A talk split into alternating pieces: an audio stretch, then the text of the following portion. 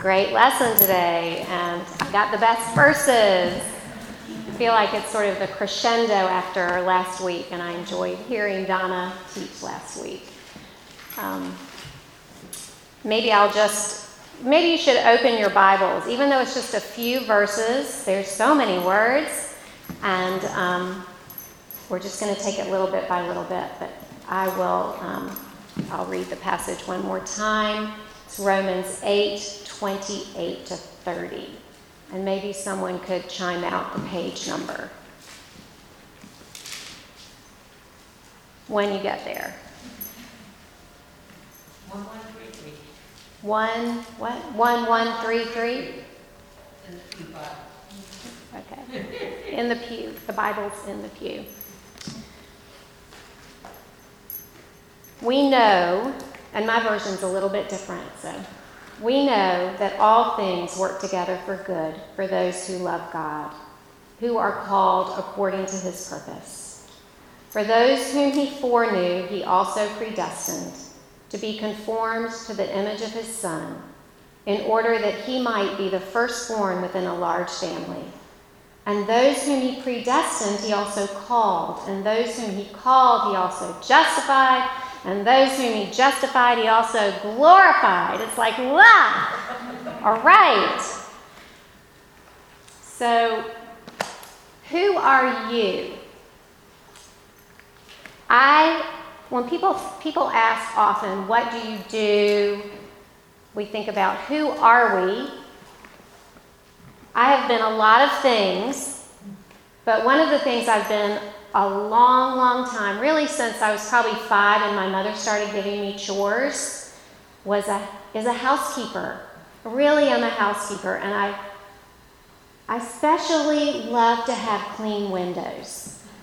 I'm sure you've been wondering what this is, and I just love clean windows, and I want to tell you about a big picture window where I just was visiting in this house, and I cleaned this window. So what do you use to clean windows? I just found this at IKEA. It's a really cool tool, and it goes like this, on the windows. Very handy. I like to have clean cloths to start, and then paper towels. I'm sure you all have a strategy for cleaning windows. The problem that happens in October at this particular picture window, and let me just tell you, the view is what it's all about. I look out the window, and there are mountains on either side. There's this hillside that rolls down to a marsh, and then if you look way into the distance, it's the ocean. It's just breathtaking. The clouds are always moving. I sometimes will see bald eagles just do flybys by this window. And if you look in the marsh, blue heron are fishing. And once, just once, when I was looking out the window, a moose came out of the woods and just loped quietly across to the other side. So the view is glorious. It's just, you just kind of want to sit in front of this, which I do, sit in front of the window and take in the view. But in October, and I was just at this window in October, flies start crawling up the window. I don't know where they come from. I go along the edges of the window looking for holes. They don't fly around the room. They just keep crawling up the window. And I have all sorts of strategies to get rid of the flies. This is not a good strategy, by the way, because you do this, then what happens? Bug guts everywhere. And you have to then get out your paper towels and your window, whatever you use. And I've been known, and I'm so sorry for the people who are listening to this because they're totally missing out on my props and drama here. But I use a vacuum. And I vacuum up the flies. But let me tell you the problem with this is that You vacuum them up, and like an hour later, I don't know where they come from. They just keep coming. And what I realize is I only have a limited time in front of this window, and I'm missing the view. If I just spend all my time trying to get rid of these flies, I miss the view. And when I read this, you may be wondering where we're going with this, but when I read this passage, the first thing I see here is all things. And I thought, gracious, that's sort of like these flies. And me and who I am, it's all through this passage. And on the other side of the glass is the glory. It's what Donna was talking about, what we're waiting for. We just want to get there. And we certainly don't want our view messed up. And we don't want distractions. We so easily get distracted. What I found with these flies is they were distracting me. They were disappointing me. They were discouraging me. They made me a little bit angry. Really wanted to get rid of them. And there is no getting rid of them sometimes.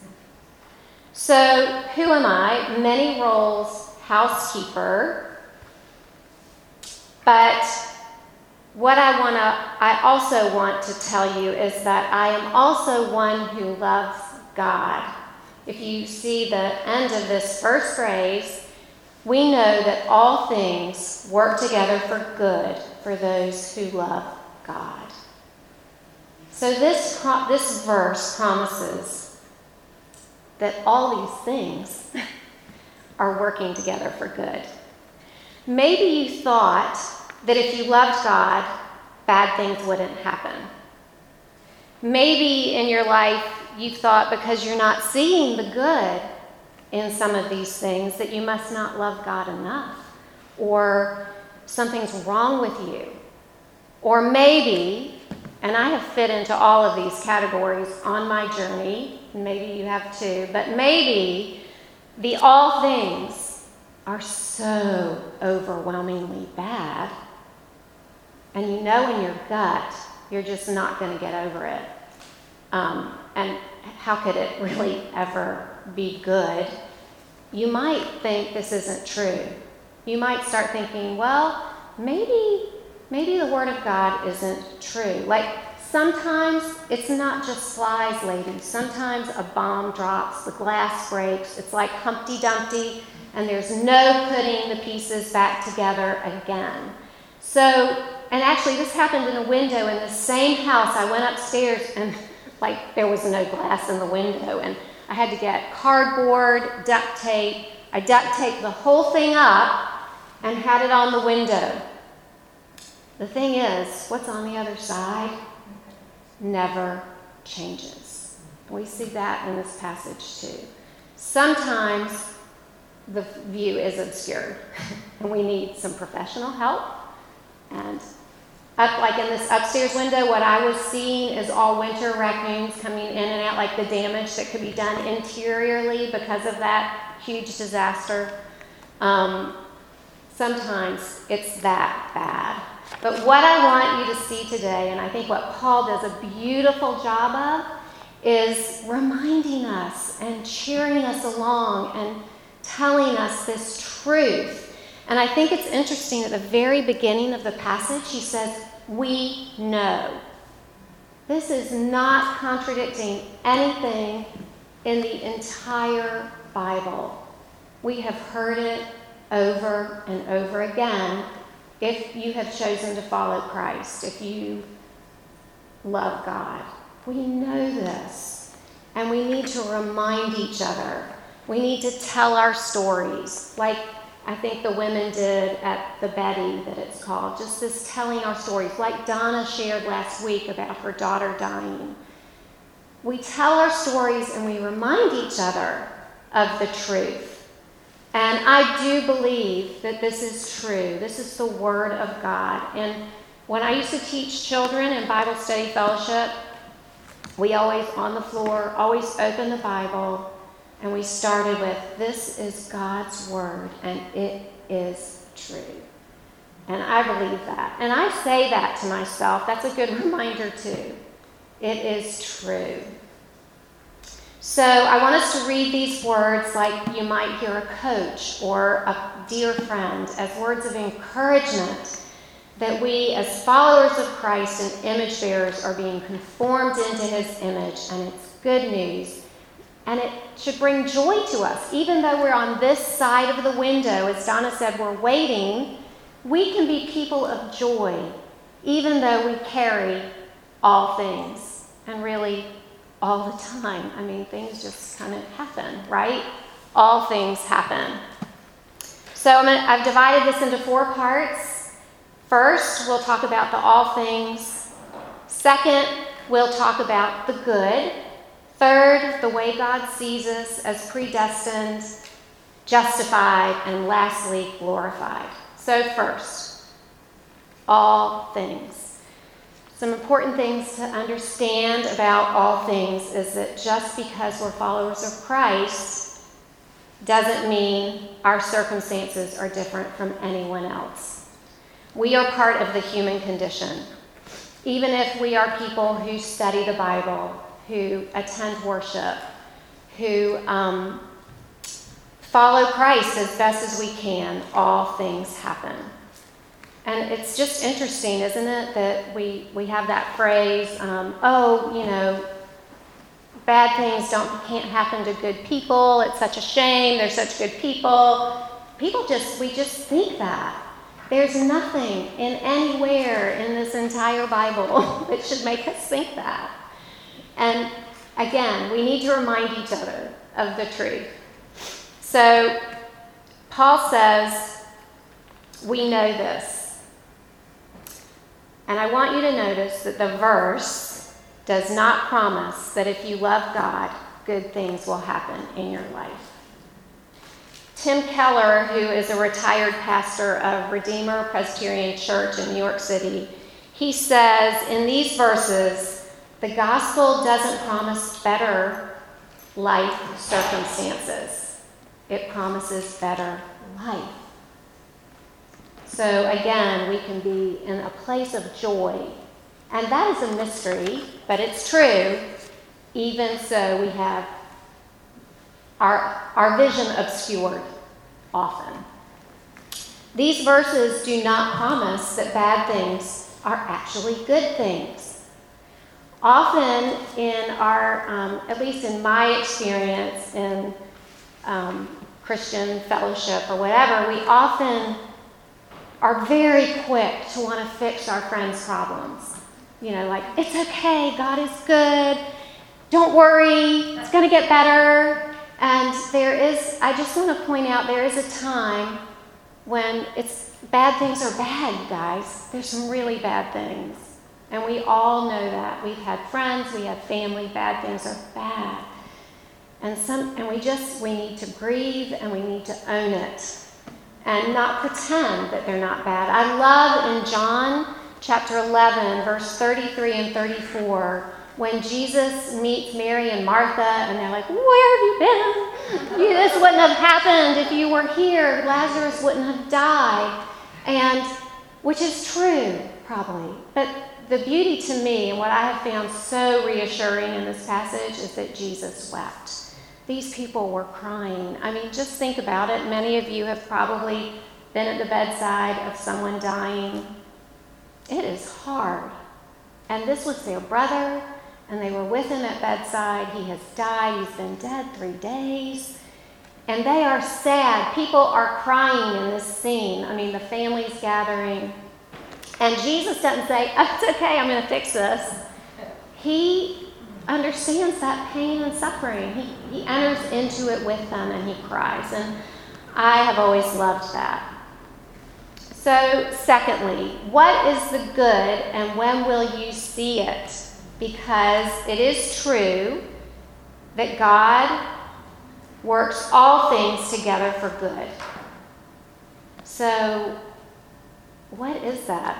I noticed I did the study in the book that you're using, and Trillia, is that how you say her name? She pointed out that, number one, the transformation takes place in our hearts as we walk in faith, that can be the good.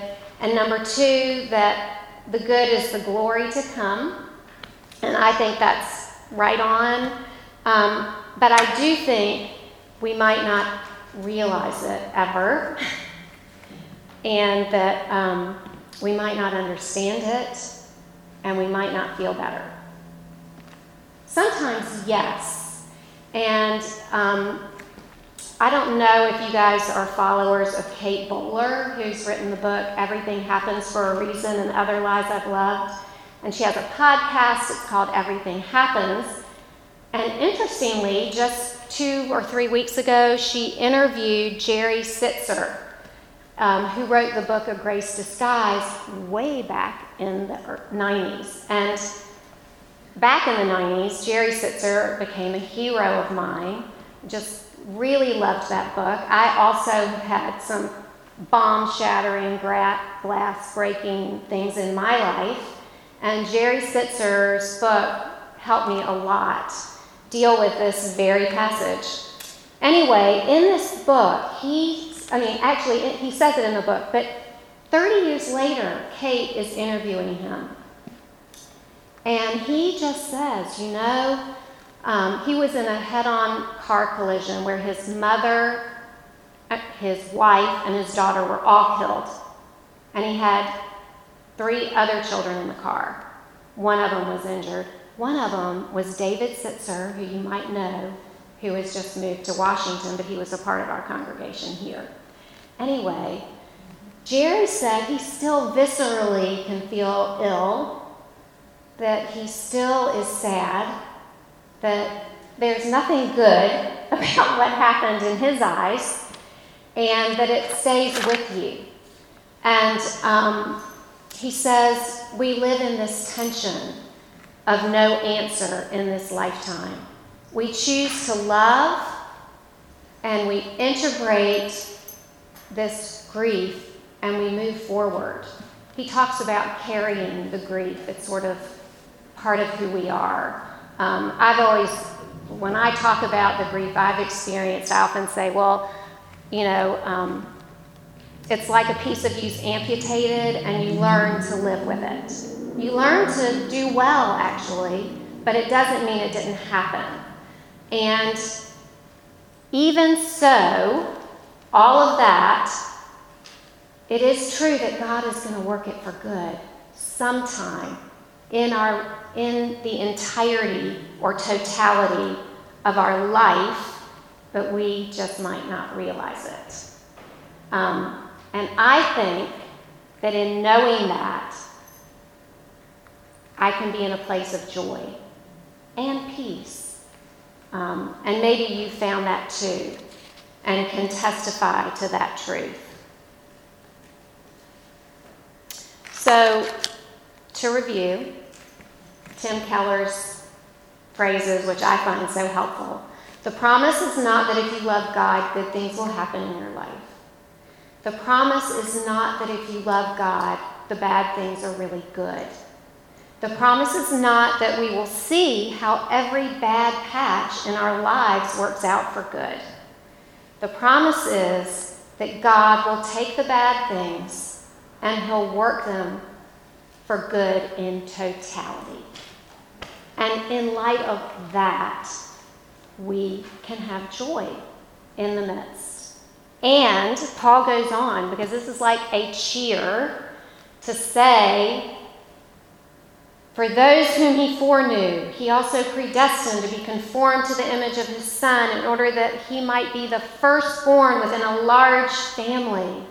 So it's this identity and this idea which he is reminding us, which it's this assurance. Your author in the book calls this whole section assurance. You can be sure.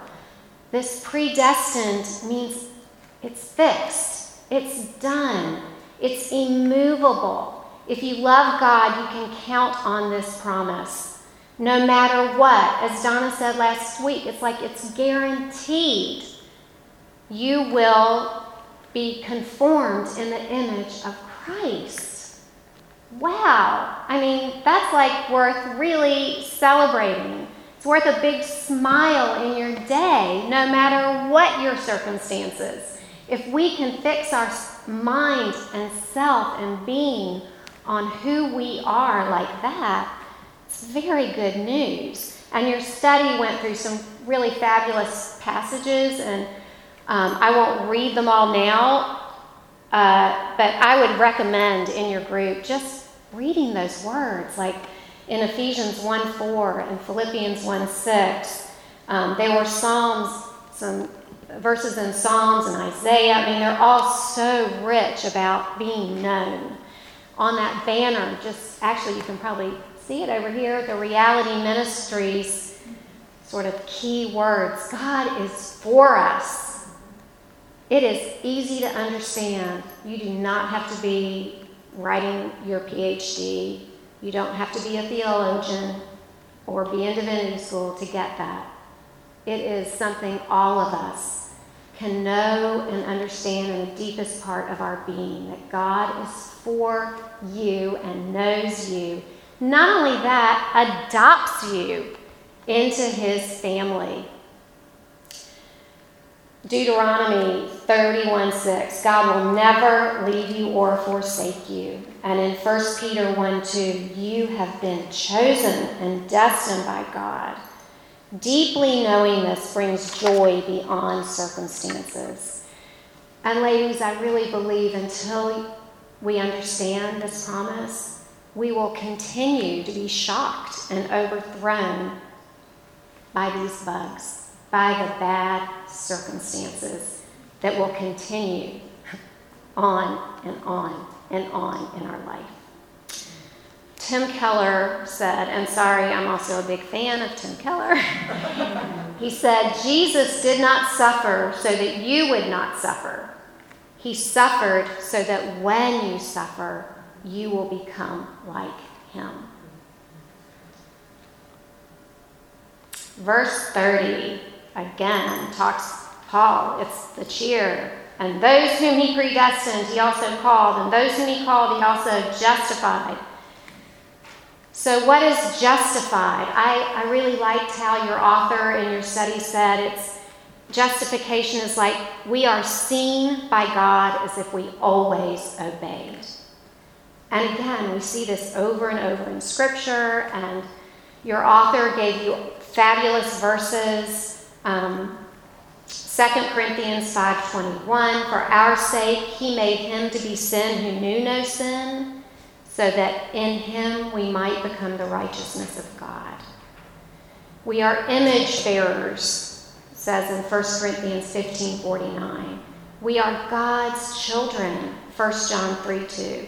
And every week in this sanctuary, our pastor holds up a cup and a chalice and pours the cup and says, my blood poured out for you.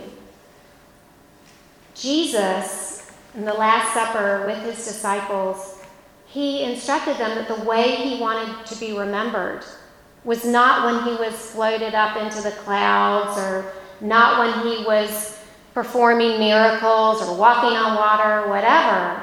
He wants us, he needs us, and for our sakes to remember that his blood was shed and he was broken so that we might be able to be with him in eternity and to be justified, to be seen like we've always obeyed.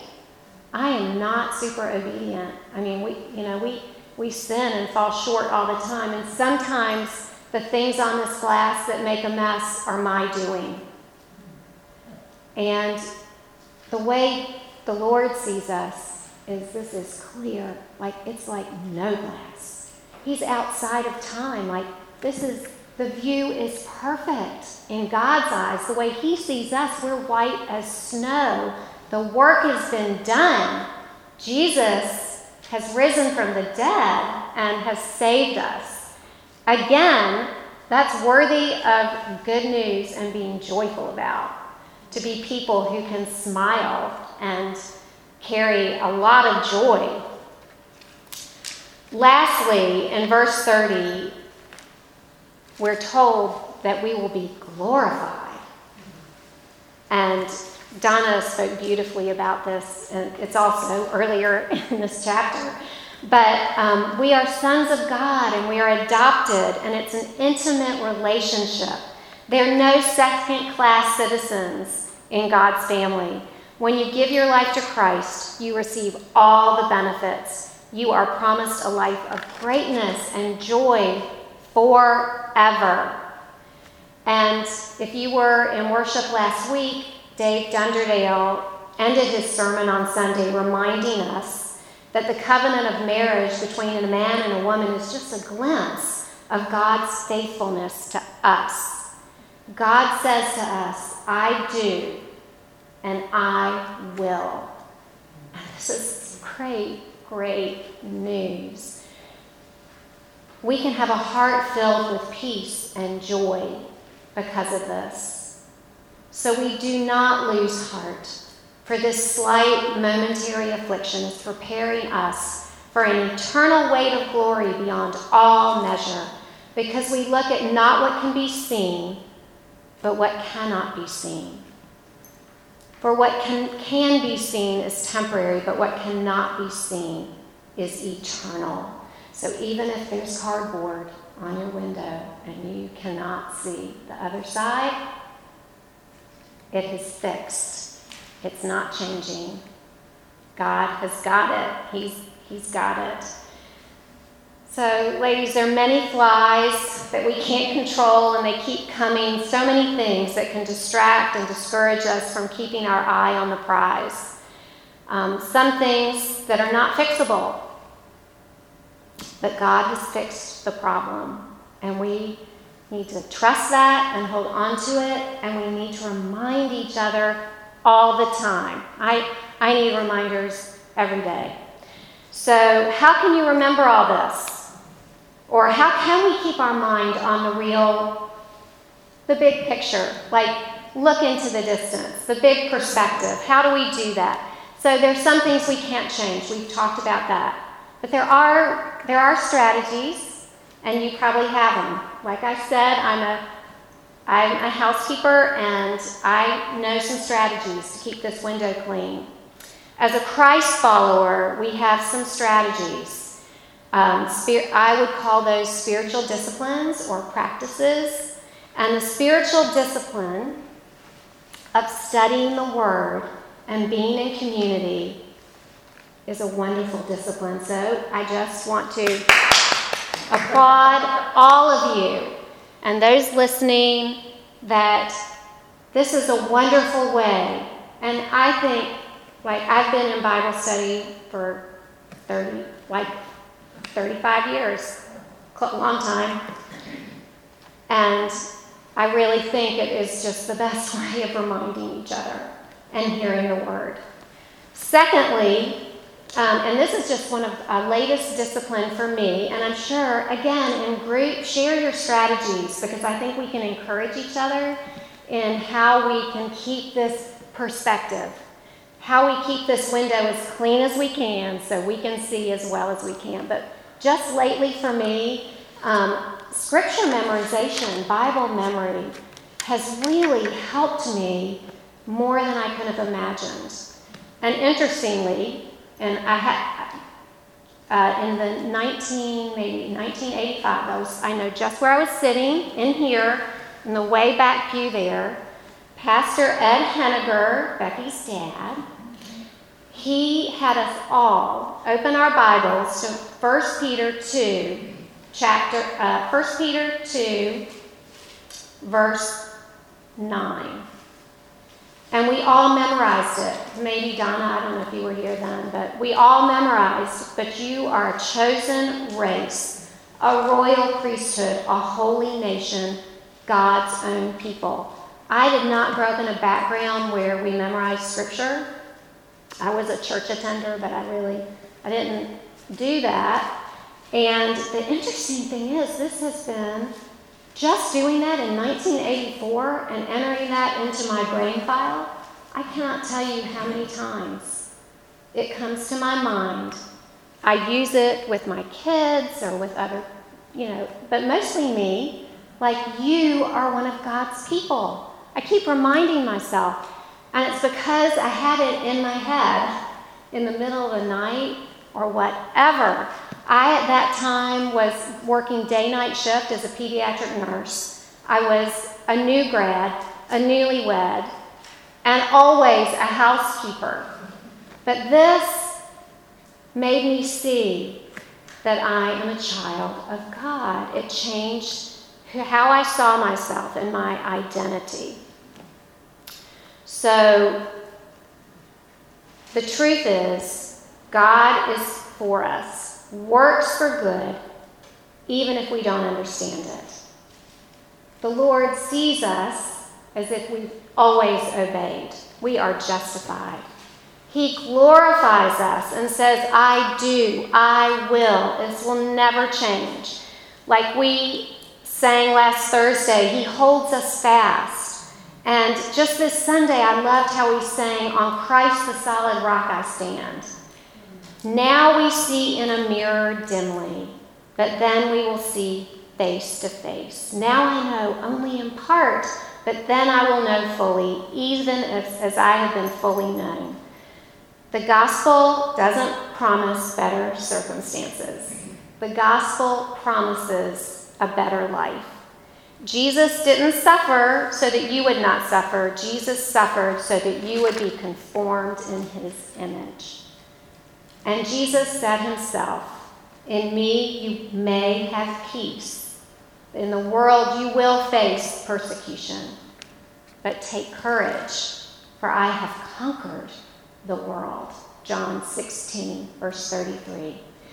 This place, in front of this window, with all these things, good things, bad things, whatever they are, whoever you are, and whatever you do, you can be sure that God is for you.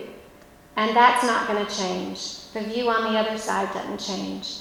And we need to gaze out and delight at the glory. Amen. Amen.